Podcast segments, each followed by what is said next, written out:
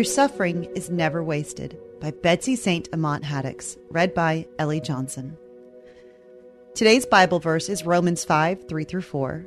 Not only that, but we rejoice in our sufferings, knowing that suffering produces endurance, and endurance produces character, and character produces hope. I used to read verses like Romans 5 3 through 4 and squirm in my seat. I wanted to believe and experience those promises, but at the same time, deep down in my heart, I was afraid that suffering wasn't quite worth it after all. I also was confused about the true definition of suffering. I assumed it had to be something huge and life changing to even count, and who wanted to think about things like that? I tended to avoid verses like those instead, and just hope that the Lord would take it easy on me. Today, I realize that suffering counts in a lot of different ways. According to the dictionary, suffering is defined as the state of undergoing pain, distress, or hardship.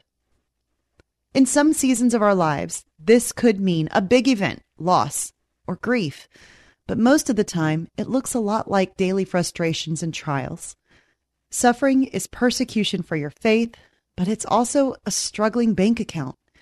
It's chronic illness, and it's a temporary sinus infection. It's losing someone we love to death, and it's losing someone we love to a fight or conflict. Don't write off the smaller hard things in your life. Choose to apply biblical wisdom to those too, because it's all for a purpose. Ultimately, it's for our good and God's glory.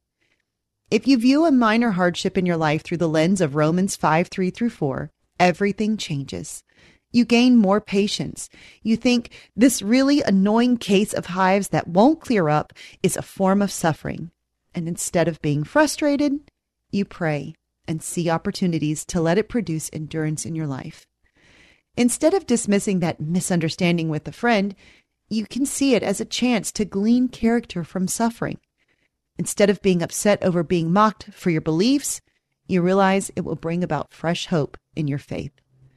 This view changes everything. Of course, the same principles apply to the bigger storms we experience as well. None of those hard things are wasted. Consider what the psalmist said in Psalm 119. Psalm 119:67 Before I was afflicted I went astray, but now I keep your word. And just a few verses later, Psalm 119:71 It is good for me that I was afflicted that I might learn your statutes. I got to experience this truth firsthand after an unwanted divorce. My relationship with God after that season in my life was never the same. It was better, bigger, deeper, more real and sustainable. Before I was afflicted by this particular suffering, I went astray. I veered from God. I was apathetic. I was a Christian, but I'd never needed God the way I did after I was abandoned and rejected by my husband. It was good for me to go through that because I saw God's word in a different light. I learned his statutes. I kept his word because I needed it to survive. My affliction wasn't wasted, and neither is yours. Whether you're dealing with something big or small in the suffering department today, suffer well. Don't give up. Let it produce endurance, character, and hope in your life. God's promises are true, and it will be worth it.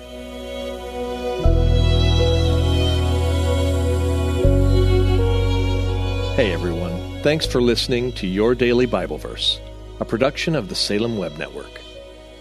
If you enjoyed what you heard today, we'd love for you to head over to iTunes and rate and review our podcast. It really does help people find us.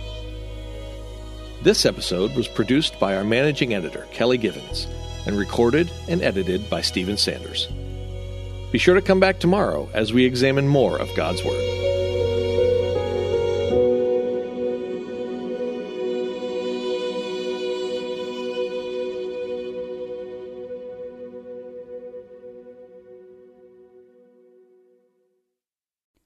Christmas. For most kids, it's the most joyful time of the year. But this Christmas, 1.5 million children will spend the holiday separated from a parent because their mom or dad is behind bars.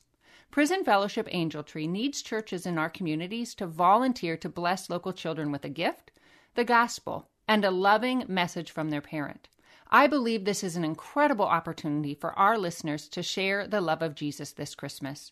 Many of Prison Fellowship's partner churches continue ministry to local Angel Tree families after Christmas is over. Through this ongoing care, Prison Fellowship Angel Tree strengthens and encourages families every day. Angel Tree wouldn't be possible without the help of faithful volunteers. If you're ready to make an eternal impact in your community, please register today at angeltree.org backslash church. That's angeltree.org backslash church. Miracles are everywhere. Let our adventure begin! Discover PureFlix, your premium streaming service where faith and family values come home. Ready to have some fun? The most exclusive selection of quality, wholesome movies and series that will uplift your spirit. A man can argue whether God exists, but when he looks at his daughters, he knows. With new arrivals every week. Unbelievable. Save big and enjoy the possibilities, like invitations to exclusive theatrical screenings. I see it, so I believe it. Find out more by joining today at pureflix.com.